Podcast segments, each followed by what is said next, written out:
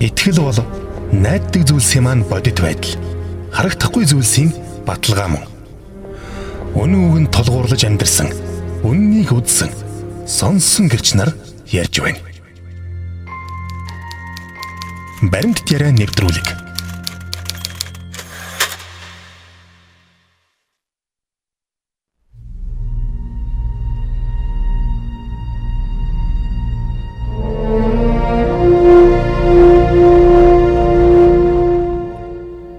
Төргийн сонсогчдоо Монголын Евангелийн эвслийн зэг халгад баримтд яриа нэвтрүүлэг яг одоо танд хүрч байна. Өнөөдөр бид Христ итгэл хэрвээ үний юм бол яагаад дэлхийн нийтээр итгэчихгүй байгаа юм бэ гэсэн сэдвийн хүрээнд Библийн сургалтын төвийн захирал Лувсан гомбыг урьж урьж авчираад ярилцах гэж байна. За бидний урилгыг хүлээн авч хүрэлцэн ирсэн танд баярлалаа. За баярлалаа намайг өөрсөнд бас баярлалаа. За танд орой мэнд хүргийг явсан мартцсан байж тээ би сая. Орой мэнд хүргий. За тэгэхээр сэдв бол ойлгомжтой байна тийм ээ. Христ итгэл хэрвээ үний юм бол яагаад бөөндөө ингэж итгэчихгүй байгаа юм бэ? Ер нь олон хүн шуурах юм бол сүүлийн үед бол хүмүүс за энэ бол үний юм байна да гэсэн нэг багц авдаг ч юм уу те нэг тиймэрхүү юм болцсон байна шүү дээ. Тэгэхээр олуула шуурад оо олуула өн Христ итгэл бол өстой гарцаагүй үний юм бэ шүү манайхаа энэ төргээ хэлчих юм бол бас тэг болчих гээд байгаа юм шиг тийм ээ. Тийм байна тий. Тэр ер нь үнэн гэдэг бол өөрөө шалгууртай байдаг шүү дээ. Аа. За үнний одоо нэг энгийн шалгуур гэх юм бол за Христ итгэл тэдгээр шалгууруудыг хангах уу гэж асуугаад эхлэе л та өнөөдрийн нэвтрүүлэг хоёлаа. За хамгийн түрүүнд бол одоо орчин үеийн хүмүүсийн хувьд ялангуяа юм үзэж хардаг бас зүв зүгээр нэг юмд итгэжтгүү болсон хүмүүсийн хувьд бол Христ итгэл өөрөө их сурвалжинд баттай зүйл үү? Хангалттай судлагдсан зүйл үү? Одоо залуучууд хэлдгээр шинжлэх ухааны үндэстэй юу тийм ээ? Ер нь шинжлэх ухааны үндэстэй гэдэг энэ одоо факттай, баримттай, их сурвалжтай, шинжлэх ухааны үндэстэй гэдэг юм өөрөө айгүй их үнний одоо тухайн ярьж байгаа өгүүлбэр, тухайн баталж байгаа зүйлсийг үндэс суурь болох нь ямар хүү хэлбэрээр болох вэ гэдэг дээр ер нь маргаан их өрнж ийн л доо. Ялангуяа хөтлөгч чиний түрүү хэлсэнтэй шинжлэх ухааны үндэстэй юу гэдэг энэ асуудал өөрөө айгүй сонирхолтой асуулт. Тэгэхээр яг хуу Христ итгэл маш олон зүйлсийг ярьж байгаа тий. Жишээлх юм бол одоо Есүс Христ гэдэг хүн энэ дэлхий дээр хурж ирсэн тухай ярьж байгаа тий. Тэгээ зогсохгүй Бурхан энэ дэлхийг бүтээсэн тухай ярьж байгаа. Есүс Христ өөрөө Бурханыг төлөөлж энэ дэлхий дээр хурж ирээд хүн төрлөختнийг аврах онцгой замыг гаргаад түүнийхээ дагуу өөрт нь итгэсэн хүмүүсийг хүмүүст хоёр дахь амьдрал буюу ер бусын амьдрал амлсан энийг нэг тийм олон факт баримтуудыг шаардгал болно л да тийм шинжлэх ухааны баталгаатай. Тэгэхээр энэ дээр э, хоёр талаас 2 3 зүйлсийн талаар ярина л да. За жишээлх юм бол э, бурхан байгаа юу, байхгүй юу гэдэг асуултыг асуухаар тэгэхээр энийг шинжлэх ухааны их сурвалж нь баттай юу, баттай биш үү гэдэг асуултанд бол айгүй хэцүү байна. Сонирхолтой тий хариулт нь нэг талаас бид нар энийг э, шинжлэх ухааны их үндэстэй ярий гэдэг хөл бурхан байгаа гэдгийг батлан харуулах шаардлагатай байна. Тэгэхээр 2000 э, жилийн Христ итгэл үүсээд 2000 жилийн турш эрдэмтэд бурхан байгаа юу байхгүй юу гэдэг талаар онлын болон янз бүрийн асуудлаар батлах гэж оролцсон зөндөө их орлогод байгаа. Янз бүрийн одоо космологийн, телеологийн гэж гэдэг ч юм уу те гүн ухааны микрофонд жоох ойртой. Гүн ухааны гэх мэт айгүй олон баталгаанууд яригддаг те ер нь. Тэгэхээр тэр талаасаа тодорхой маргаанууд бол айгүй олон янзын маргаануудыг хэлж болж юм бурхан байна. А тэрэн дээр жишээлх юм бол те одоо шинэ гэрээ Христ итгэлийн шинэ гэрээний Есүс Христ гэдэг хүн энэ дэлхий дээр амьдарч ирсэн үү? Энэ хүн амьдарч исэн бол сургаал өгсөд нь яаж бичигдэж яаж үлдсэн гэх мэт ийм асуудлуудыг хөндөд ирэхээр түүхэн их үндэстэй юм зөндөл яригдана л да. Жишээлх юм бол Иесус Христийн дэлхий дээр амьдарч ирснийг нь юу батлах юм? Хэн батлах юм гэсэн асуудлууд байна. Тэгээ түүхэн их сурвалжууд нь юу юм? Израилийн газар нутагт амьдарч исэн. Тимэн дээр бол баталгаанууд аюу яригдчих болох юм тий. Жишээлхэд хэрэгэлтэй. А Есүс Христ загламай дээр цовдлогдсон үнэн нь үнийг баталгаа нь юу вэ? Яг Библиэс гад Библи өөрөө маш том тодорхой баталгаануудыг өгж байгаа. Тэгэхээр Библиэс гадуурх баталгаанууд нь юу вэ гэдэг асуултууд бас гарч ирэх байх.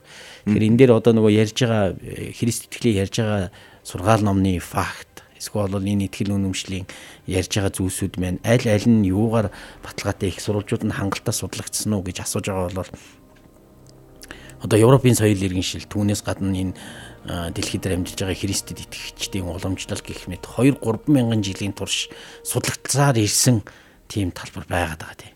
Тэр талбарууд дээр бол түүхэн баримт судалгаанууд нь их байна. Эрдэмтэд баталсан юмнууд нь их байна тийм. Унших, судлах номнууд ч их байна. Өөрөө Библи өөрөө маш тодорхой олон зүйлсүүдийг ярьж байгаа. Тэгэхээр өөрөөр хэлбэл би зарим тал нь баталгаатай, зарим тал нь шинжлэх ухаанаар баталгаас илүү одоо жишээлгээд бурхан байгаа юу үгүй юу гэдэг дээр шинжлэх ухаанаас баталгаас гадна бас шинжлэх ухааны нотолж баталж чадахгүй байгаа нэг өөр талбар руу ордог.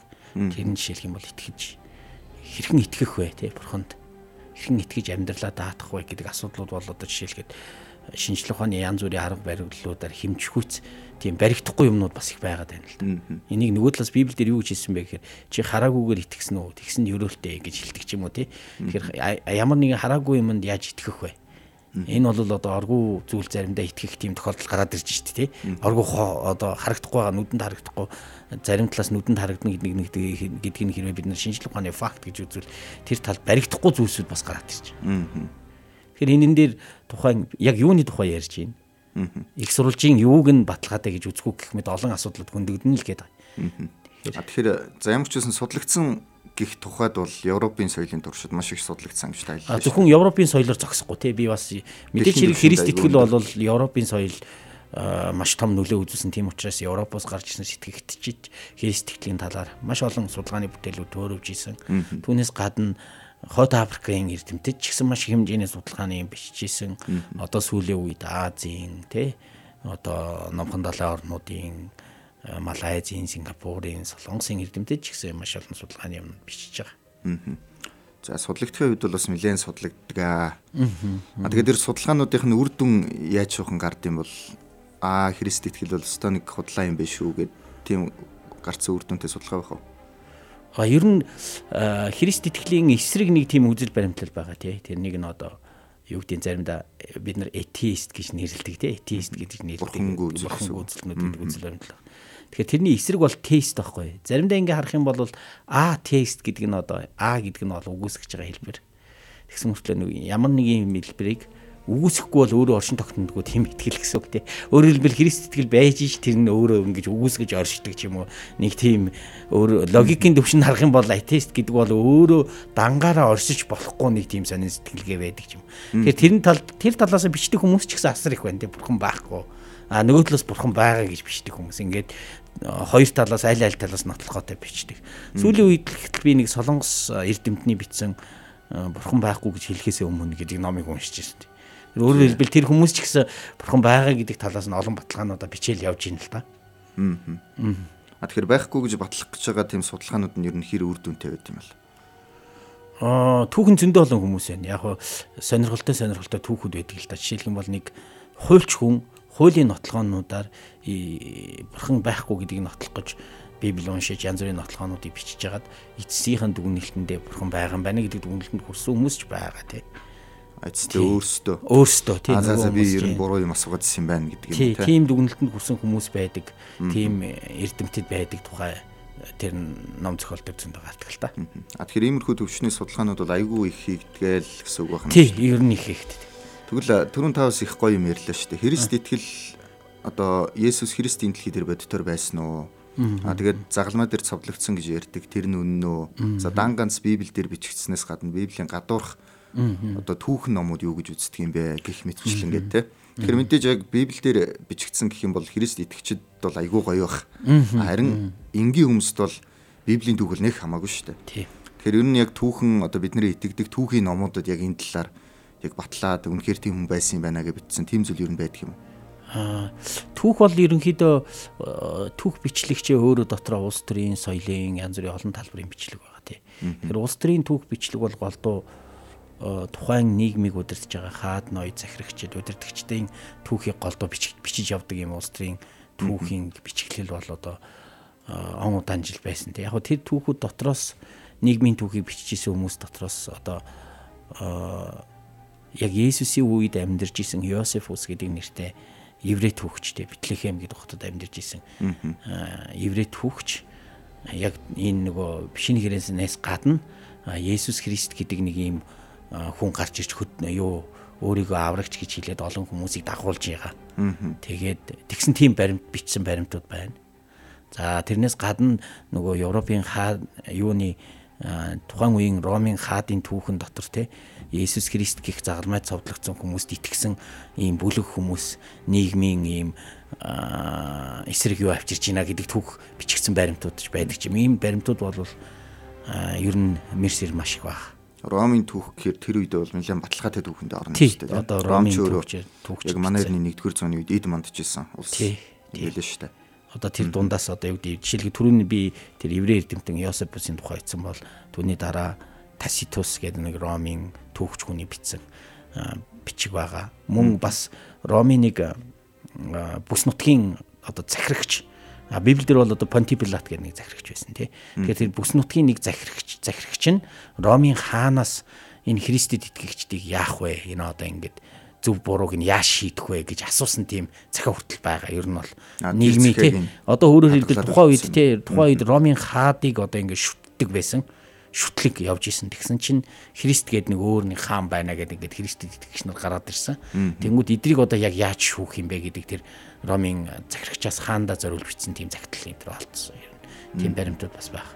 А тэгэхээр тэдгэр нь ер нь бол бодит хүн байсан гэдгийг Аа бодит хүн байсан гэдгийг одоо Библийн тэр судраас гадуур ярьж байгаа. Тэгэнгүүт бас тэнтэй холбоотойгоор өөр ямар нотлохоо баримтууд гарч ирэх вэ гэхээр Библийн судруудын бичсэн зүйлс нь хэр үнэн бэ гэдгийг бас нэг нэг хөөх судалгаанууд гараад ирдэг. Библийн бичээс Библийн бичвэр өөрөө хэр зэрэг найдвартай бай гэдэг байна. Тэр өөрөөр хэлбэл энэ Библийг бичсэн хүмүүс он удаан жилийн турш нэг нь нэгнээсээ хуулж явах үедээ хэр найдвартай хуулсан бэ нөгөө хуулж байгаа хүний нь өөрөө доторх агуулгад нь хэр зэрэг өөрчлөлт оруулсан бэ гэх мэт ийм нарийн судалгаанууд гарч ирдэг.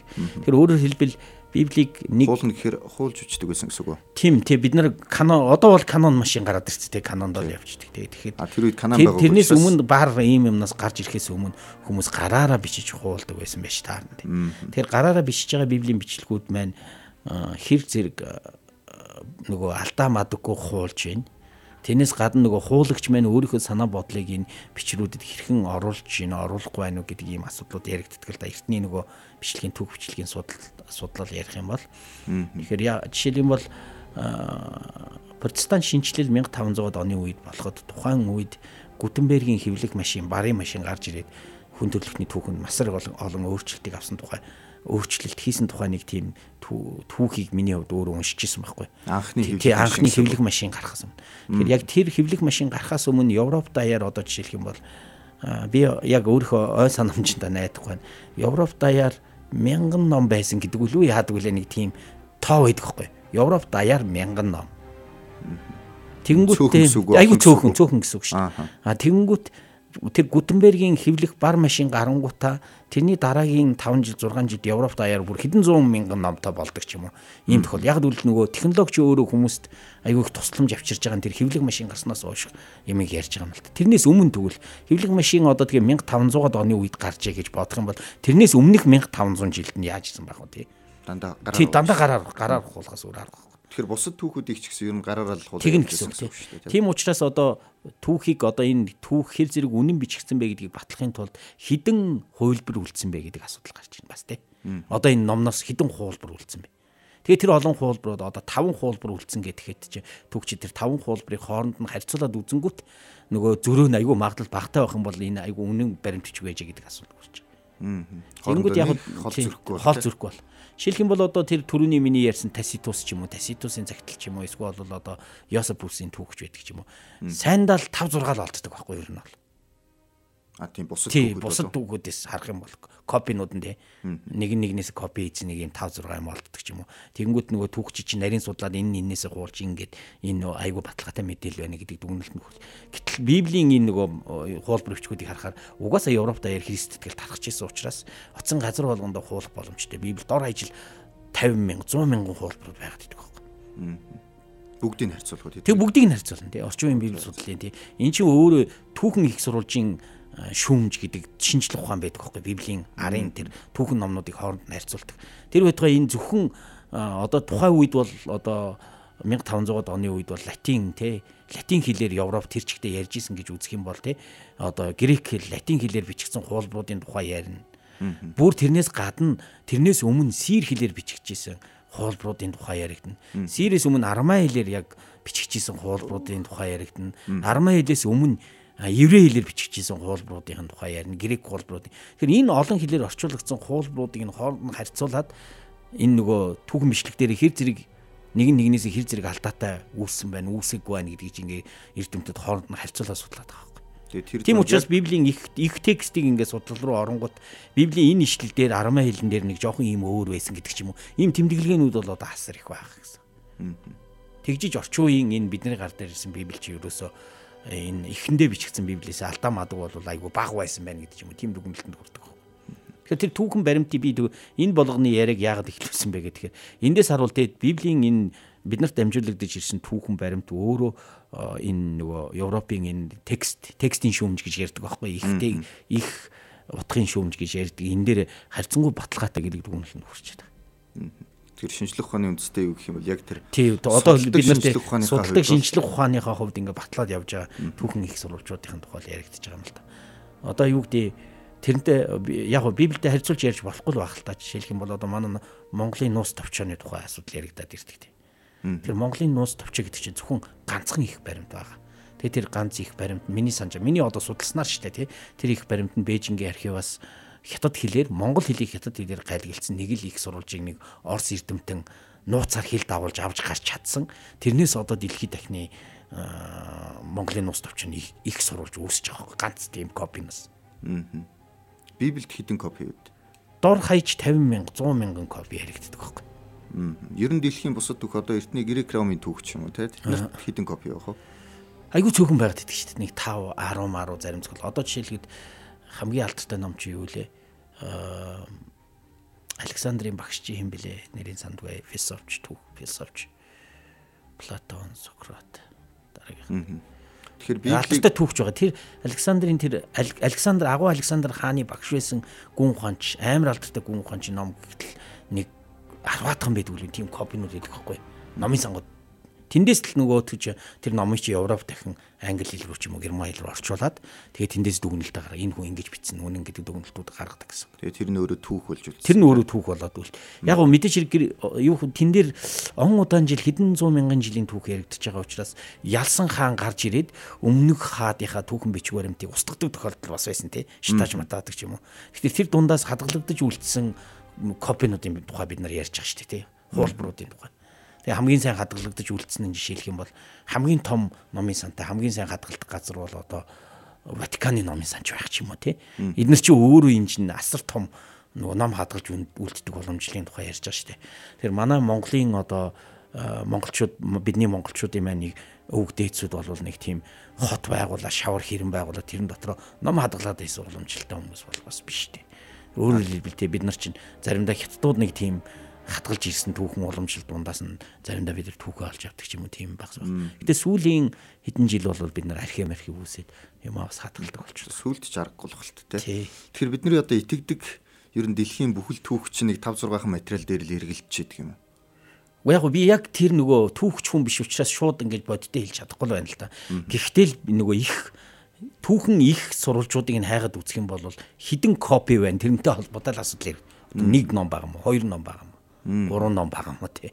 Тэр гурван ном нь хаана хаана байгаа. Одоо жишээлбэл Библийн тухай ярихад ч гэсэн Библиэлд кодекс гэж ярьдаг байхгүй юу? Одоо кодекс гэж ярьдаг нь одоо асар том цуглуулга гэсэн үг Библийн.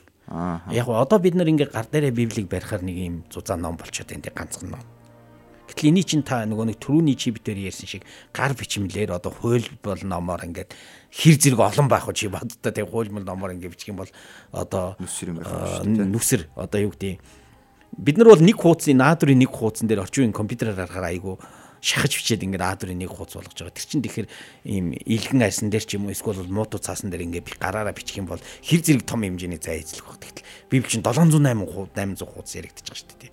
Одоо еврейчүүд бол ийм хоёр талдаа ролтой ийм нээж хаадаг ийм ролын тухай яригдчих байгаа. Нэг рол гэл тэгэхэд чи нэг ном гэж үзэх юм бол ч юм уу 66 ном ингээд тийм энэ канонд ингээд 66 ном хийх тухай яригдчих байгаа шүү. Тэгэхээр ийм том цуглуулгыг одоо жишээлхэд гурван том цуглуулга яригддаг санагдаж байна миний санджаар Ватиканы кодекс те Ленинградын кодекс ч юм уу юм.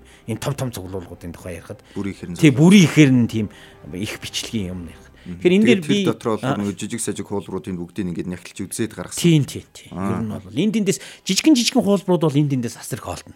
Яг л бүтэн ном биш одоо юу гэдгийг өнөөгийн бидний библиэс харуул нэг гурван ишлэл ч юм уу ингээ энд тэндээс олддог байхгүй. Тэнгүү тэр гурван ишлэлийг чинь нөгөө том цуглуулгынхаа нөгөө ишлэлүүдэд харьцуулаад бас аль үг нь байна, аль үг нь байхгүй байна, аль үг нь алдаа гаргаж өгөх мэт ийм харьцуултыг эрдэмтэд хийн л дээ.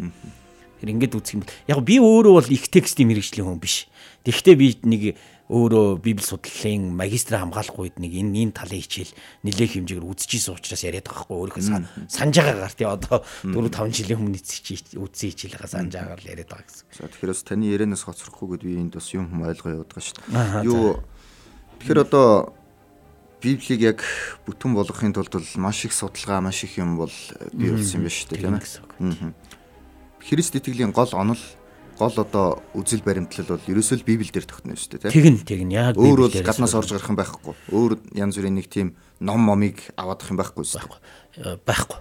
Шулуухан хэлэхэд байхгүй. Яг тэгвэл библ дээр хэрвээ дахиж нэг ном гаргаад ирэх юм бол христтгэж нар ч амар дурггүй шүү дээ. Энд гаж урсгал болж хуурна гэсэн. Аа зөв зөв. Тийм биз дээ тий. Одоо юу гэдэг э, яг хөө мэдээж хэрэг энэ дээр би өөрөө ингээл ихтгэл үнэмшилтэй хүмүүс учраас бусад урсгалуудын талаар жишээлгээд ярихад моромны талаар ярингууд моромны бичээс гэх дахиад нэг ном гаргаад ирчих واخхой. Тэнгүүдээ энэ одоо тэнгүүд буруулчих. Яг хөө би Христэд итгэгч нар бол энэ хуучин гэрээ шинэ гэрээ хоёр бол бурхнаас ирсэн Христэд итгэгчдэд ирсэн заавар. Одоо жинхэнэ суур алтан сургаал гэж үзээд тэрнийг үнэн гэж үзэж байгаа. Түүндээ итгэж үнэмш тэр тэрэн дээр бичигдсэн Есүс Христ гэдэг тэр хөөхний амьдралыг дагаж Есүсийн дагалдагчийн амьдралаар амьдрах амьдралыг л Христ итгэл гэж бид нар нэрлэдэг байгаа тийм. Тэгэхээр энэ Библиэлд бичигдсэн зүйлс бол Тэнгэрээс илчлэгдсэн. Тэгэхээр энэ илчлэгдсэн үннийг дагаж амьдрах тухай бид нар байгаа. Тэгэхээр түүхэн бичвэрүүдийг судалдаг хүний хувьд бол одоо улс их орны түүхүүдийг үзэж байгаа та нэг хідэн ном ингэж харьцуулж үзэж байгаа. А Библиэл дээр ороод ирэнгүүт бүр хагсан их материал байдаг болж таарж шүү дээ тий. Тий, тий. Тэр өөрөөр Тэгэхээр түүхчид бол ер нь яг тийм их бичвэр судалдаг хүмүүс бол ам нэгтээ Библи бол ингээд маш баталгаатай номоо гэж хүлээн зөвшөөрдөг. Ер нь хүлээн зөвшөөрөгдөн Библи бол Гэтэ Библи ч өөрөө өгүүлж байгаа түүхийн хувьд бол харьцангуй шүү дээ тий. Одоо юу гэдэг манай эртний өмнөх тодорхой он зайн хугацаа яригдэж байна. Тодорхой газар нутаг бас яригдэж байна. Тухайн газар нутагтай холбогдсон түүхэн дээр бол Библи Библи их сурвалжууд батлагдсан түүх жишээлх юм бол маш их байгаа. Одоо яг эн чинь бас гоё юм биш үү тий. Яг улс орны түүхүүд дээр яг Библиэл дээр болж исэн үйл явдлыг бичсэн байх юм бол тий яг Библиэлд тэр нийцж чинь үү те эсвэл Библиэлд шал өөрийн бичээ түүхэнд шал өөрийн бичсэн байна уу одоо жишээлх юм бол нэг юм байгаа одоо Библийн эртний бичээсүүдийг археологоор баталсан баримт амар их ховор байсан байхгүй. Тэгсэн чинь нэг тийм баримт гарч ирсэн. Вавилоны хар Black Obelisk Obelisk ч одоо юу юм нэг ийм чулуун ийм хан байхгүй. Хар хар чулуун хан олдсон. Саяхан нэг олон биш. Миний бодлоор нэг ойрноос нэг 30 40 50 жилийн өмнөх олдвор байхгүй. Амар том Вавилоны хар бичээс гэдэг. Тэгээд тэр хар бичээс дээр тухайн үеийн Вавилоны хэлээр өөр ямар ямар хэлээр ч гурван хэлээр ингээ гурван талд нь бичсэн тийм том хар чулуун баг нь олддог байхгүй. Тэрэн дээр би энийг яагаад яриад тэрэн дээр нэг хааны тухай гарч ирдэг байхгүй. Ехүү гэдэг хаан. Ехүү. Омригийн хүү Ехүү надад одоо татвар болгож аа юу тий бэлэг сэлт авчруу гэдэг юм бичсэн аахгүй Вавилоны хааны бичсэн. Аа. Тэгсэн чи яасан бэ гэхээр яг Библиэлд тэр хэсгээр Ехүү гэдэг хаан гарч ирээд. Омригийн хүү Ехүү Вавилонд татвар төлөв гэдэг бичиг байдаг шүү дээ. Аа. А гих өөрөөр хэлбэл яг нөгөө нэг Вавилоны олдсон тэр юун дээр. Энд ч одоо Вавилон бол тэр нөгөө Израилийн одоо Библи бичигдсэн Израилийн ард түмэнтэй харьцуулахад өөр ард түмэн шүү дээ. Аа. Өөрөөр хэлбэл хоёр талаас нь баталж байна. Библи бол дандаа Израилийн ард түмний тухайн үеийн Израилийн ард түмний харааны өнцгөөс гардаг юм уу. Нөгөөх нь Вавилоны зүгээс хараад энэ хоёр хоёр талаас яг батлагдсан үнэн болж байгаа. Жишээлх юм бол одоо археологч, баримт хайгч хүмүүс бол энийг юу гэж яг Библийн үнэн батлагдчих. Бас нэг нэг өөр сонирхолтой баримт байгаа. Саяхны хүртэл одоо Библи дээр бол хит хүн гэдэг амар гардаг. Хити, хитчүүд гэдэг. Нэг тийм үндэсний тоо. Сонирхолтой нь саяхны хүртэл яг би оны санахгүй нэг нэг баримт олдохоос өмнө хитийн соёл иргэн шил гэж байхгүй гэж үздэг гэсэн байна. Өөрөөр хэлбэл зүгээр энэ зохиоцсон тий худлаа ягаад гэвэл энэ зохиол ийм үндэстэн угаас байхгүй. Тэгэхээр Библи бол одоо бас барин батлагдахгүй байна гэдэг ч юм. Тэгсэн чинь саяхнаас тэр хийтийн соёл иргэншлийн юмнууд археологийн олдорууд олдоод эхэлсэн. Аа зөв. Тэнгүүд яг тэрнээс өмнөх нөгөө нэг тэр олдор олдохоос өмнөх Христэд итгэж нар тэгээд яг зарим нь бол аа за өстой библи үн ингээл итгэж үнэмшил амьдарч исэн бол хийчүүд байхгүй гэдэг эрдэмтэд юм ярихаар чи ариу хэлэх юмгүй болчиход яг археологи олдор олдохгүй. А тийм аа судлаач юм болов уу гэж. Тэгээ бодоо байж энэ археолог. Тийм учраас сүүлийн үед яг библи судлал талаас археолог ба библи ер нь хоорондоо ямар харилцаа байлдаатай гэдэг тал дээр зөндөө судалгаанууд байдаг л та хардаг. Заавал археолог ер нь батлах хэрэгтэй юм уу? Эсвэл археолог археологгүйгээр Христ итгэгч нар Библиэд итгэж болдгоо юм ба тий. Одоо юу гэдэг нэг иймэрхүү маргаантай сэдвүүрөө бас олдгол ордгол доо. За тэгэхээр их сурвалжийн хувьд бол их судлагдсан юм байна. За бас их судлагдсан. Тэгээд тэр хэрээрээ бас олон эрдэмтдийн санал одоо юу гэдэг нь те тиймэрхүү юм дээр бол За энэ бол баталгаатай гэсэн дүгнэлтүүдийг авдаг юм байна шүү дээ. Тий. Одоо энэ чинь сая чи битэр аюул олон талбар руу орлоо шүү дээ. Одоо юу гэдэг нь түүхэн материалын их шүүмж түүхэн материалын их шүүмж археолог мэт одоо би бол нэг тийм археологч хүн бол бас биш дээ тий. Тэгээд тэрэн дээр археологч жишээлбэл гарч ирээ юу гэж хэлэх юм байгаа. Энэ чи өөрөө аюул том шинжилгээ байгаа шүү дээ. Яг энэ энэ тлийг бас археологч байх юм бол бас гоё юм ярих бах тий. Бас нэг өрж оруулмаар юм биш үү. За тэгвэл хоёр дахь одоо үнэн гэдгийн баталгаа жишээ. За үнэн гэдэг чинь өөрөө их сурвалжинд баталгаатай юу? Бид нар бол би уул нь бол амхандаа л нөгөө нэг их сурвалжинд баталгаатай одоо жишээ нь сайт майт дээр те баталгаатай сайт дээр бичсэн үү? Одоо гөөгөө зэгээмэн дээр бичсэн үү гэдэг ч юм нэг тэргүүл юм асуусан явуулна. Гэтэ яг бас их нарийн юм болчлоо л да шинжлэх ухааны үндэстэйгээ асууснаас болоод бас ингээд нарийн юм ярих шаардлагатай болчих шиг боллоо. За тэгвэл их сурвалжинд баталгаатай гэж үзэх юм бол үнэн гэдгийг яг хүмүүс амьдралаараа баталж үү? Христ итгэлийг. Одоо жишээ нь хоёр хүн Христэд итгэх гээд Христийн чуулганд явангуудаа нэг удалгүй за шал удлаа юм байлээ шүү манайхаа ийшэл орж амьдралаа бит түүрээрээ цагаа бити алдаараа гэж лайв хийгээд их юм бол тийм ээ. Тэгэл бөөнөрөө мэрсэр ингээл энэ айгүй олон харагдаадах юм бол аа за энэ бол нэрэл бас нотой юм биш шүү гэл хүмүүс бодно шүү дээ. А тэгэхэд хүмүүс ер нь тэгж ярьж гин үү? хуурамч бараа шиг юм болно гэсэн үг шүү дээ тийм. Тэг яг хуурамч бараа хүмүүс ингээд үнэн мөнийг мэдээд ирэнгүүтээ аа за гэж бусдаа анхааруулдаг. Яг Монгол Монгол хүмүүс бид нар их прагматик л та. Прагматик гэдэг нь юу гэсэн үг юм гэхээр одоо яг энэ амьдрал дээр яг одоо батлагдаж гин үү, харагдаж гин үү гэдэг асуулт яригддаг. Одоо жишээлх юм бол сүүлийн үед чуулганд явж байгаа хүмүүс жишээлх юм бол ямар асуулт үүсэж байгаа гэдгээр Христ итгэл амьдралд нь яг яаж нөлөө үзүүлж гин гэдэг асуудал яригдаж байгаа тийм. Христэд итгэсэн хүмүүсийн амьдрал. Тэгэхээр яг би одоо хүн учраас өөрийнхөө иргэн тойрны хүмүүсийн амьдралыг ярина л да тий. Одоо юу гэдэг маа манай би одоо чуулганд явж цуглаанд явж эхлэе. Дараа нь цуглаанда тодорхой хэмжээний чуулгандаа ажилтаа болоод тэгээд тэндээсээ чуулганыхаа нэг хэсэг чуулгандаа өдөртөгчтэй пастрын үйлчлэл хийгээд ингээ явж байгаа учраас сүүлийн одоо ер нь 2000 оноос гэхээр сүүлийн 20 хэдэн жилийн талбарт ажиллаж штэ тий. Тэгэхээр Тэгэнгүүт манай эргэн тойрны хамаатан садан эргэн тойрны хүмүүс бүгдээрээ харж байгаа тий. Ер нь бол манай одоо би сүлдээ цуглаан дээрээсээ цуглааныхаа нэг цуглааныхаа эмэгтэйтэй гэрлээ гэр бүл болоод хоёр охинтой болоод ингээд сүүлийн 20 хэдэн жилийн христтгэлийн амьдралаар амьдарч байгаа. Тэгэхээр миний эргэн тойрны хүмүүсийн хувьд бол нэг тийм хилдэгий. Одоо амьдрал нь жоох асуудалтай архинд ордог ч юм уу тий. Эсвэл бол одоо жоохон өөрийнхөө амьдралыг өөрөө мэдэж авч явж чадахгүй байгаа хүмүүс байгаад байна тий одоо юу гэдэг донтолтонд ороод амьдрал нь ингээд байгаа хүмүүсийг тэгэл нөгөө манай хамаатнууд чи уцтаал чи нэг энийг нэг цуглаан руугаа аваад явчихаач гэл тэгдэг байхгүй ер нь бол Тэгэхээр өөрөөр хэлбэл өөрөөр хэлбэл те энэ хүний тэд нар тэр хүмүүс ч бас яриад байна те энэ хүний амьдрал өөрчлөгдөх ёстой. Зөв зам руу эргэх ёстой те. Гэтэл өөрөө ингэ шийдэж чадахгүй ингэ яваад байна ийм хүмүүс гэдэг. Тэгж хараад байна ерөнхийдөө бол. Яг бол бид нар чи өөрөө Монгол хүмүүс чи аюу прагматик юм ингэж амьдралаар батлагдах хэрэгтэй гэдгийг бас тодорхой хэмжээнд хараад шүү дээ.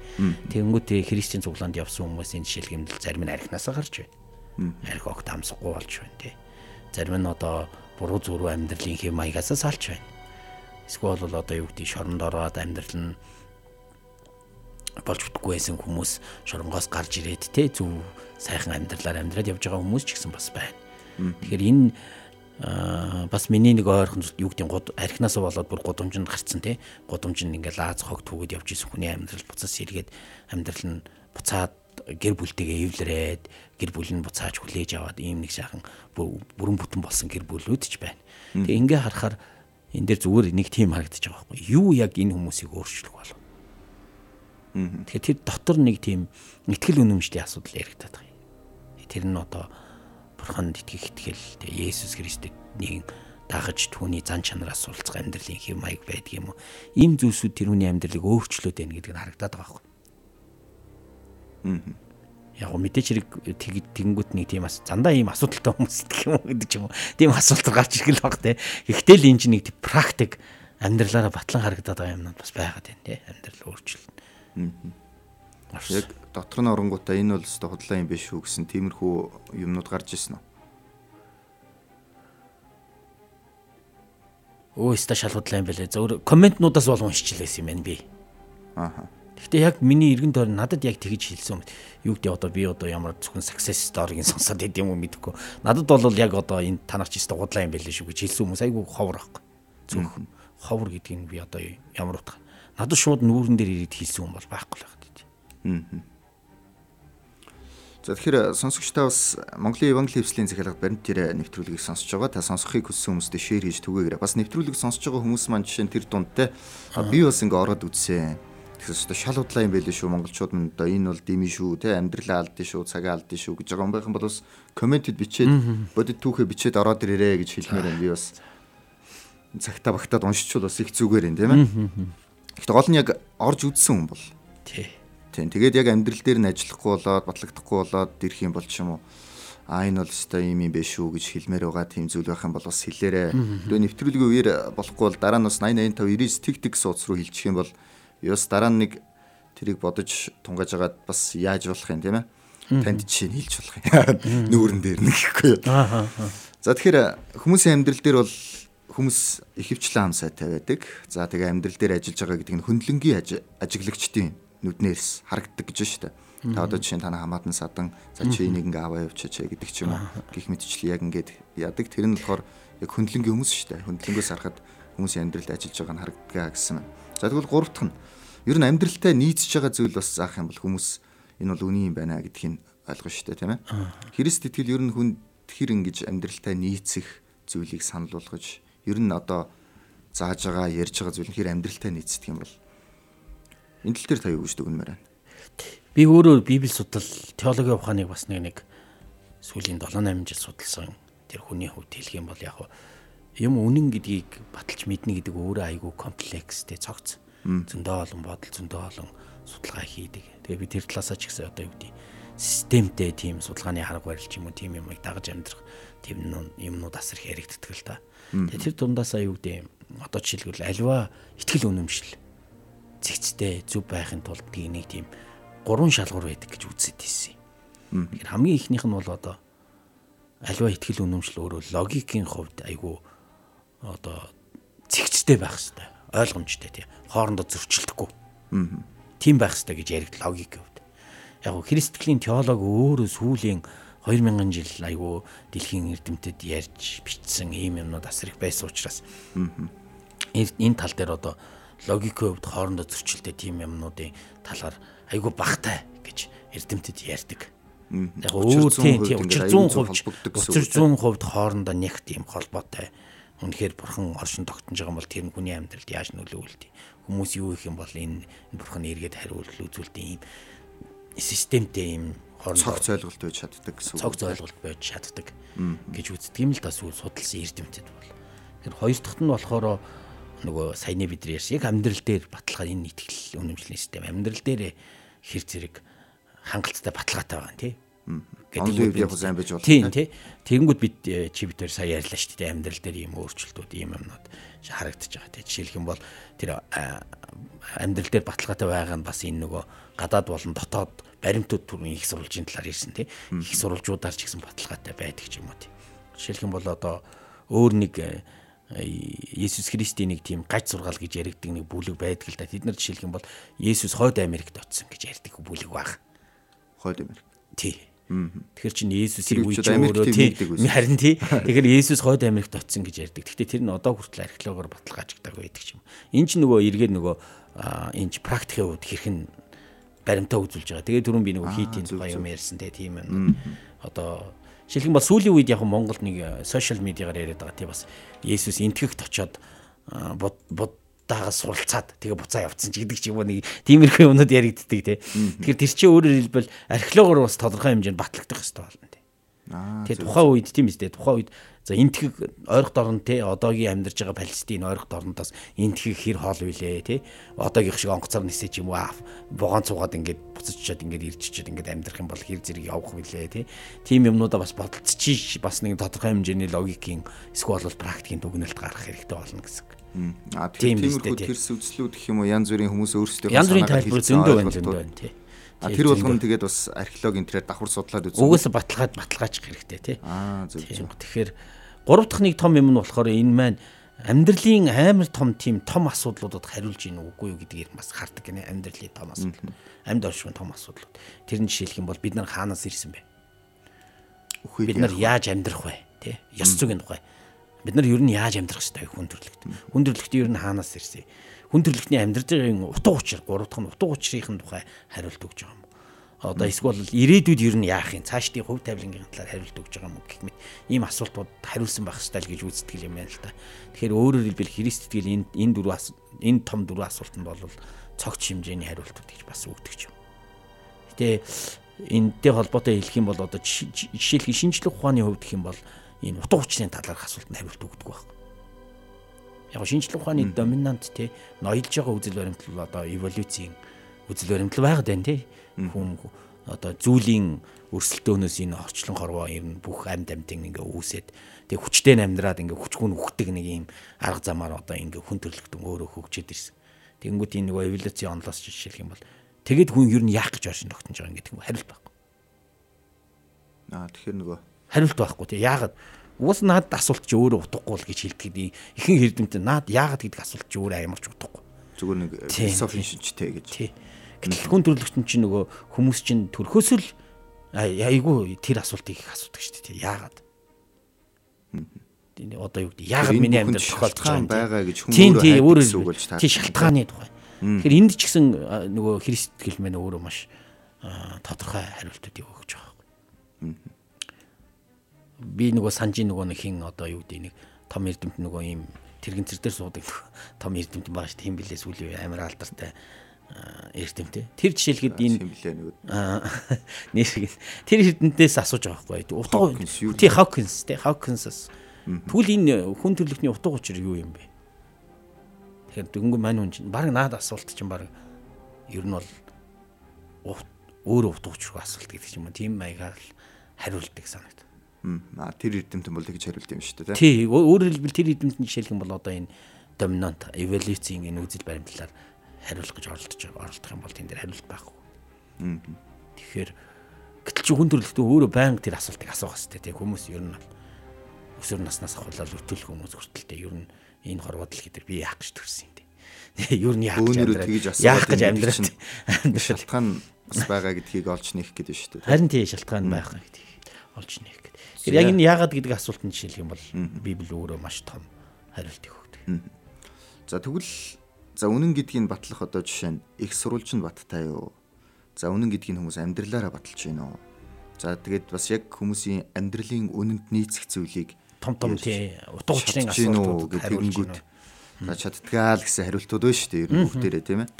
Хэрвээ тийм юм бол яг үнэхээр үнэн гэсэн эдгэр шалгууруудыг давж байгаа юм бол яагаад дэлхийн нийтээр бүгд Христ итгэлийг өө энэ ч өстө гарцаагүй үнэн шүү тэгээд хүлэн зөвшөөрөд итгэчихгүй байгаа юм бэ гэсэн өнөөдрийн манай сэдв байна шүү дээ. Тий. Тэгэхээр нэг ийм асуулт асууя л та. Гол асуултаа гэх юм. Аа хоёр янзаар хариулж болж байна үүнд. Тэгэхээр яг би хоёр янзаар л бодож байна л да. Хамгийн ихнийх нь бол одоо Библийн дагуу хариулж бас болж байна. Яагаад Библи өөрөө энэ асуултанд хариулт өгд юм уу те энэ хүмүүс үнэхээр те энэ хорвоо дэлхий дээр энэ бурхан үнэн те Есүс өөрөө үнэн амьдарч байгаа юм. Энэ бүх хүн яагаад энэ бурханыг даахгүй байгаа юм те энэ Есүс Христийн сургаалыг даахгүй байгаа гэдэг. Библи өөрөө хариулт өгч. За Библийн хариултын тухайд ярих юм бол Библи өөрөө энэ талаар юу гэж үздэг вэ гэхээр хүн төрлөختөн анханасаа мөн чанар нь тодорхой хэмжээнд эвдэгдсэн гэж үздэг. Мөн чанар эвдэгдсэн. Хүн төрлөختөнд төрлөхөөс. Юу гэсэн үг вэ? Тэр нь юу гэсэн үг вэ гэхээр одоо анхны бурхантай харилцаж исэн хүмүүсээс эхлээд тэр дотор нэг тийм бурхныг тэрсэлсэн бурхныг дургуутсан тийм үзэл баримтлууд хүний дотор төрж эхэлсэн гэж. За энийг библийн үгээр ярих юм бол гим нүгэл хүний дотор орсон гэж ярьдаг гим нүгэл. Бурхны эсрэг үзэл санаа хүний дотор хүний мөн чанарыг булингартуулсан гэж. Тэгэхээр энэ нь одоо яагаад булингартуулсан юм бэ гэдэг нь библиэс тэ одоо хар хүчин байгаа мó хүчин муу ерэн сүнс гэж байгаа. Тэр бол одоо бурхны эсрэг ийм үйлдэл хийгээд хүний мөн чанарыг нэг юм бохирдолцсон. Тийм учраас мөн чанараасаа хүмүүс бурхны үннийг эсэргүүцдэг гэж библи өөрөө хэлдэг байна. Мөн чанараас. Үнэн гэдгийг мэдсэн ч гэсэн үнэн гэдгийг нь мэдэх боломжгүйгээр тийм эсэргүүцэх ямыг зүрх сэтгэлд нь тавиад өгсөн гэж Библи өөрөө ярьдаг. Тэгээ тэрний хариулт нь юм бэ гэхээр Есүс Христэд итгэх итгэлээр Бурхны өмнө ирснээрээ тэр нөгөө нэг муугийн хүчнэнд дарагдаад Бурхныг дагах зөвхт амьдралыг Есүс Христээр ирэх тэр чөлөөлөлтөөр аавна гэж Библи өөрөө ярьдаг. Тэгэхээр өөрөөр хэлбэл одоо Есүс Христийн тэр сургаалд итгэж түүний хүлээн авсан хүмүүс нь Бурхантай эвлэрэх зам нь нээгдээд Харин тэр үннийг хүлээж авч чадаагүй хүмүүс нь угаас төрлөхөөсөө эсрэг үздэг. Заримдаа энийг нэг ийм ийм жишээгээр жишээлх юм бол тайлбарлаж болно. Хүмүүс төрлөхөөсөө өөртөө сайн юмаа хүмүүс хийдэггүй. Өөртөө сайн юм. Өөртөө сайн юмаа гэхээр одоо жишээлх юм бол өөрийнхөө төлөө байдаггүй гэж юу? Тий, өөрийнхөө төлөө байдаг. Жишээлх юм бол одоо хүмүүс эрүүл мэндэд муу гэдгийг мэдсээр байж тамхитдаг тий. Аа, эрүүл мэндэд муу гэдгийг мэдсээр байж арх удаг тий. Одоо эвгдээ өөрийнх нь оюун санаа нь хүчрэхгүй шүү дээ энэ чинь. Би бол жишээ нь одоо болохгүй гэдгийг мэдсээр байж шин унтахгүй байгаад идэх ч юм уу аа иймэрхүү юмнуудаа хүн хийдэг. Энэ бол өөрөө дотор нь тэр нэг гим чанар байгаа гэж би л өөрөө тайлбарлаад байна. Зүгээр дуртайгаас болоод тэгээд идэх гэсэн үг юм шүү. Тий. Дурт. Тэгэхээр энэ дуртай гэдэг асуудал чи өөрөө цаана бас нэг нэг та учир утга учиртай байна гэж үзээд байгаа. Цаанаас нь ингэж нэг урдтаад байгаа юмнууд байгаа гэж. Аа. Одоо нэг төрлийн донтол. Тий, тийм юмнууд байгаа гэж. Тэгэхээр үүнийг одоо яаж жинхэнэ эрхчлөөгөө энэ бүх уруу таталт энэ бүх асуудлаас яаж жинхэнэ эрхчлөөгөө олж авах вэ гэдэг Библи ямар замыг санал болгож ийн гэхээр Христэд итгээд түүнийг дагаж амьдрах тийм замыг Библи өөрөө санал болгож эндээс гарах боломжтой гэж. Тэгэхээр энэ өөрөө Библи ярилт тахгүй одоо ёстой. Ягаад бүх хүн үүнийг дагдаггүй юм бэ гэж. Тэгэхээр ягаад тэгэхээр одоо заримийнхан дотор эсэргүүцдэг. Угаасаа эсэргүүцдэг тийм эсэргүүцэл байдаг гэж. Тэгэхээр яг нөгөө нөгөө хоёр дахь хариулт нь бас үүнтэй холбоотой л доо. Жишээлх юм бол тийм Библийн биш хариулт нь үүнтэй холбоотой. Библийн биш хариулт бол жишээлх юм бол сүүлийн үед айгүй их энэ сэдвэр маш их дэлхийд дахинд яригдчихэж байгаа л да. Хуурамч мэдээний асуудал тий. Одоо та нар өөрөө хэвлэлийн байгууллага тий хуурамч мэдээний тухай асуудлууд ингээ яригдана. Одоо энэ сошиал медиа гараад ирсэн Facebook, Twitter тий. Одоо Instagram эднэр. Тэгээ тэд нар ингээ судалгаа хийгээд үзэхээр сүүлийн үеийн шинжилгээ ухааны хариулт бол хүмүүс хуурамч мэдээлэлд итгэх нь 70 орчим хувьтай А бүр олноор. Тий олноор. Тэгээд цаашин шеэрлэх хувь нь ч гэсэн маш өндөр ер нь бол. Сенсацтай юм байх юм бол гурамч байсан ч хамаагүй. Харин тийм энэ яагаад ингэж байгаа юм бэ гэдээ одоо эрдэмтэд янз бүрийн тийм юмнуудыг аягүй их бичиж ийн л та. Хүмүүс яагаад анханасаа үнэн биш хуурамч мэдээлэлд аягүй их талтай хандаад идэг юм бол. Яагаад гэдэг сонин нэг тийм. Тий харин энэ дээр л одоо янз бүрийн юм ярьж үлээ. Одоо тэгд юу гэдэг одоо энэ англиар бол жишээлхэд truth bias bias гэж ярьдаг ч юм уу тий хүмүүс ингээ бие биенийхээ ярьж байгаа юм нь итгэхүйц хандлага айгүй их өндөртэй. Тэгээ өөрт нь ялангуяа тэр хүмүүс хуурамч мэдээлэл ярьжсэн ч гэсэн өөрт нь таалагдсан мэдээлэл байх юм бол жишээлх юм бол тэрэнд итгэх магадлал хамаагүй өндөртэй байдаг ч юм. Өөрт нь таалагдчихж байгаа юм. Тэгэхээр таалагдах таалагдахгүйгээр хэмжээд нь шүү дээ. Харин тий таалагдах таалагдах. Яг нөгөө уншиж байгаа юм нь яг надад үний юм шиг санагдчихээн гэдэг нь яг тэр нь үнэндээ биш тий. Юундаа байна гэхээр миний дотор байгаа нөгөө нэг хүсэж байгаа юмтай тэр нь холбогдоод байгаа учраас. Тэгэхээр миний тайлбарыг тайлбарыг харж байгаа өстэй тий. Яг энэ бичиж байгаа юм логикийн үед үнэн уу худлаа юу гэдгийг харахаасаа илүүтэй энэ тайлбар яг миний бодож байгаа тайлбартай адилхан байна уу үгүй байна уу гэж бодоод идэх гэнэ хүмүүс. Өөрийнхөө өөрийнхөө таамагтай тий тий өөрийнх нь таамагтай нийсэн. Тийм учраас тэрийг биас гэж нэрлэдэг байхгүй хүмүүс өөрсдөө тийм мэдээллийг шеэрлэх, тийм мэдээллийг цааш нь дамжуулах магадлал айгүй өндөртэй. Өөрөөр хэлбэл нөгөөт чинь нөгөө толгой тэрхэндээ байгаа логикийн асуудлаа илүү их бодхосоо илүүтэй одоо нөгөө өөрийнхөө сэтгэл ханамж сэтгэл мэдрэмжийн юугаа Тэгээ энэ над таалагдж байна таалагдахгүй байна. Энэтэй холбоотой асуудлууд айгүй их байдаг учраас гэж. Яг зарим би ингээ сүүлийн үеийн нөгөө эрдэмтдийн бичсэн мэдээллийг уншгаал тэгээд хармал та. Тийм ч учраас ер нь ингээ 70% тай хуурамч мэдээлэл цаашаа шеэрлэгдэх магадлал 70% гэдэг байгаа байхгүй. Цааш нь тарагдах магадлал. Тэгээ заримдаа хүндж бас нэг тийм байдаг тий. Сөрөг мэдээлэл бид нар нэг чим жишээ нэг тийм дүгнэлтийг уншижсэн үгүй. Эергээс илүү сөрөг мэдээлэл цаашаага дамжуулах хурд амар өндөртэй тий. Өвдөө одоо дүгнэлт уншихаас илүү амьдралаараа харж. Амьдралаар өөрөөр хэлбэл сүргийг цааш нь гяс ингээд дамжуулаад эргийг бол азаа гэж ингээд явуулчих. Тэгэхээр чи эн чин өөрөө эргээд бид чиптээр яриад байгаа нөгөө ихний үнэн бол дагах магадлал айгүй ихтэй тий гэдэг энэ дүгнэлт хэр зэрэг зөв дүгнэлт зөв дүгнэлт бай гэдэг асуултаа бас яригдана гэсэн үг тийм. Харин ч эсрэгээр үн тусмаа нөгөө нэг ширлэх магадлал нь багасаа явчихна гэсэн үг юм. Магадгүй тий. Их өөрөөр хэлбэл энэ орчин үеийн хандлагч тийм байдаг байхгүй. Хэрвээ хүмүүс мэдээллийн 90 100-ны тий. Үнэн тэгээ таалагдахгүй бол хүмүүс нэг тийм одоо өөрийг нь одоо ингээ нөгөө нэг шүүсэн тий. Одоо өөрт нь ингээ тав төрүүлэхгүй байгаа юмыг тий цааш нь дамжуулах магадлал айгүй бага байдаг юм ийм л. Таны дүгнэлтээр Христ итгэл ер нь хүмүүст анх сонсогдоод хэр их таалагддаг юм бол? Ста хүн болгоноос өөрөөс нь айгүй хамаарах бах тээ. Юу гэдэг. Надад бол анх сонсоод айгүй таалагдсан тий. Тэгээ яг тухайн нөхцөл байдалтай ямар байсан тэгээд тэр үедээ яаж хүлээж авсан тэрнтэй бас их холбоотой байх та тий. Гэхдээ зарим тохиолдолд хүмүүс бас тийм ярьдаг тий Христ итгэл айгүй шүүдэг яадаг ч юм уу нэг тийм ярьдаг хүмүүс бас байгаа л. Аа ер нь их сөрөг юм ярьж эхэлдэг гэж бас баримтаар энэ сөрөг өөрөөр хэлбэл тий. өөрөөр хэлбэл одоо юу гэдэг нөгөө түрүүний та бол одоо нүгэлтэй гэж тий библийн одоо тий наач яг нөгөө библийн нөгөө хэлж байгаа одоо түрүүн би хэлсэн шүү дээ бидний дотор юм нөгөө анханасаа эсэргүүцэх тийм мөн чанар ингээд суудсан байгаа учраас тэрэн дээр ч одоо библи жишээлгээд та бол гим нүгэлтэй гэдэг ингээд ирэнгүүт чи айгу буруутгасан хүн нөгөө өнд ч ороод байгаа байхгүй буруутгал Тэнгүү тэр буруутгал нэг тийм таатай ханддаггүй юм байх юм бол жишээлх юм бол.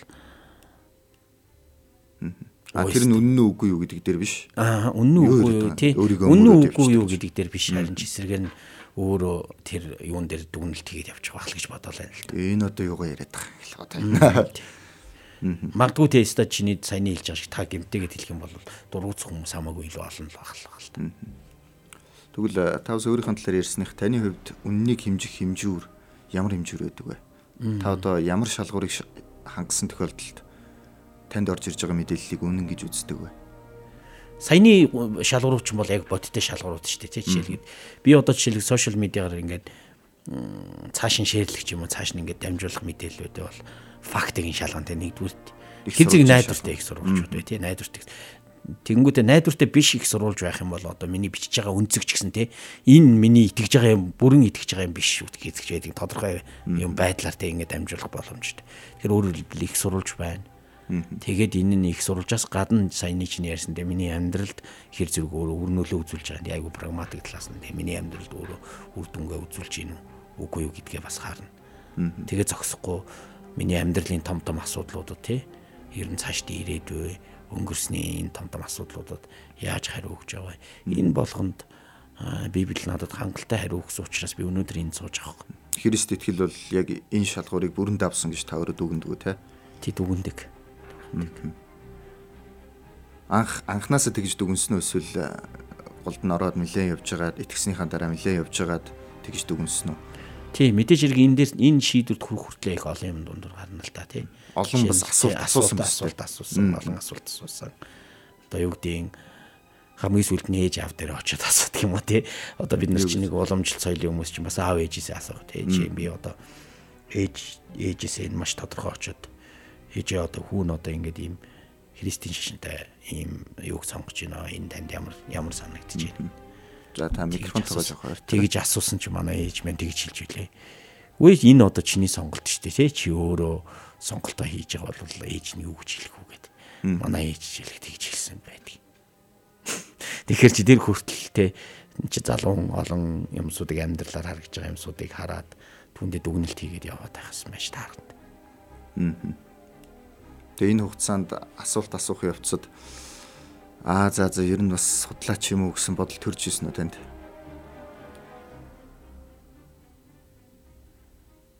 яг тийм кейс нь санаанд орохгүй л байна л да. Тэгвэл бас амьдралд Монгол хүмүүс чинь тийм амьдралд тийм хүнд асуудал тулгараад ирэнгүүт нөгөө өстө бурхан байна уу байхгүй байна уу гэж асуудаг шүү дээ. Бүр нухацтай нухацтай асуудаг. Тэгэхээр тэгж асууж исэн үе байгаа. Гэхдээ тухайн тохиолдол болгонд хариулт нь ямар нэг арга замаар ирж илээсэн л та. Тийм учраас өнөөдөр би энд ингээд чамтай яриа сууж байгаа байхгүй. Тэгийг бол өөр зам сонгоо авсан баг. Шалгалтанд нууцсангууд за за тэгвэл болиё гэд. Тий. Тэгсэн бол хоёлыг таарахгүй л байсан юм байна тийм ээ. Гэхдээ Христ одоо юу гэдэг энэ чинь итгэл үнэмшлийн зүгээс бас энэ намайг ингэж удирдахжсэн байна гэдгийг бас олж хардаг л та. Цаанаас нэг тийм дээд хүч намайг хөтөлж удирдан авч явж исэн байна гэдгийг хардаг. Тэгэхээр бусад шашны хувьд таны одоо энэ үнэн гэж үзэж байгаа энэ шалгуурыг хангадаггүй болохоор та итгэдэг гэсэн үг? Уу яг би бүх шашныг төлөөлж ярьж чадахгүй байх л та тийм биз дээ. Юу гэдэг одоо өөр өөрсдийнхөө өнцгөөс асуудлыг харах баг. Гэтэ миний амьдралын зам бол одоо ийм л байлаа. Тэгээд Э, надад уламжилж ирсэн дээр ихтгэл үнэмшлүүдээс өөр сонголтыг хийчихтэй би. Тэгвэл энэ нь өөрөө э, надад бол харамсгын харахгүй зам байсан. Одоо юу гэдэг та чинь төрүүлээд өөр шашинд итгэцэн байсан бол тэр тэр шашиндаа одоо эдгээр асуултуудаа асуугаад ингээ голдноороод явцсан байсан бол Христэд итгэхгүй байсан гэсэн үг үү? Одоо цаг хугацааны үед яг тэгээ таарсан болохоор та итгэсэн гэсэн үг үү? Юу гэсэн үг үү? яг наа чи өөрөө айгу тийм хоёр үзүүртэй л асуулт байгаа байна л да тийм биз дээ тий. Үгүй шүү дээ. Би энэ амьдралаар л амьдраад хүрээд ирсэн шүү дээ.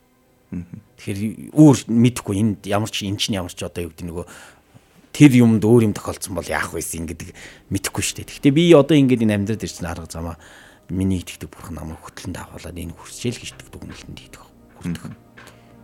Тэгэхээр энэ замаараа л энэ замаараа л энэ зам бол бест гэж та өөрөө тийм. Эргэж хараад ямар ч харамсах юм байхгүй шүү дээ. Эргэж харах хараад харамсах зүйл байхгүй. Одоо юу гэдэг буцаагаад нэг 20 яг яг намайг тийм юм байдаг бол тий. Тийм юм байдаг бол ингээд авчиж чи сонголтоо хийгээд бол би бол харамсах харамсахгүйгээр энэ замаа л эргэсэн. За баярлалаа. Сонсогчтод Монголын Евангелийн эвслийн захиалгад баримтат яриа нэвтрүүлэг өрлөө. Баасан гарыг бүрийн орой 21 цаг 5 минутаас шин дугаартай шин зочинтой та бүхэндээ уулздаг байгаа. Өнөөдөр бид хэрвээ үнэл юм бол яагаад дэлхийн нийтээр итгэхгүй байгаа юм бэ гэсэн асуултад Библийн сургалтын төвийн захирал Лувсан гомбыг урьж авчирч хариулт авлаа. За бидний урилгыг хүлээн авч хүрэлцээсэн танд баярлалаа. Баярлалаа хөрсөн баярлалаа. За эх 7 хоногт шин дугаараар эргээд уулзъя. Та сонсохыг хүссэн хүмүүстээ манай нэвтрүүлгийг шеэр хийж түгээгээрэй. Түрүүн бас хэлсэн Библи хүнийг зэмлдэг. Бурхан. За энэ тэгэхээр юу юм бэ? Төрөний нөгөө нэг би бас хэлсэн шүү дээ. Таны амьдралд яг та Христийн чуулганд ороод Христэд итгээд явж ирсэн аа шалгуудлаа юм биш шүү гэдээ гарсан тохиолдол байгаа бол манай нэвтрүүлэг рүү та тэрийгэ бичээрэй гэсэн тийм комент бол ирээгүй байна. Та 8859 тэг тэг сууц руу ер нь баримт яриатай холбоотой санал хүсэлтүүдээ илгээх боломжтой. За эх 7 хоногт шин дугаараар эргээд уулзцаая. За баярлалаа.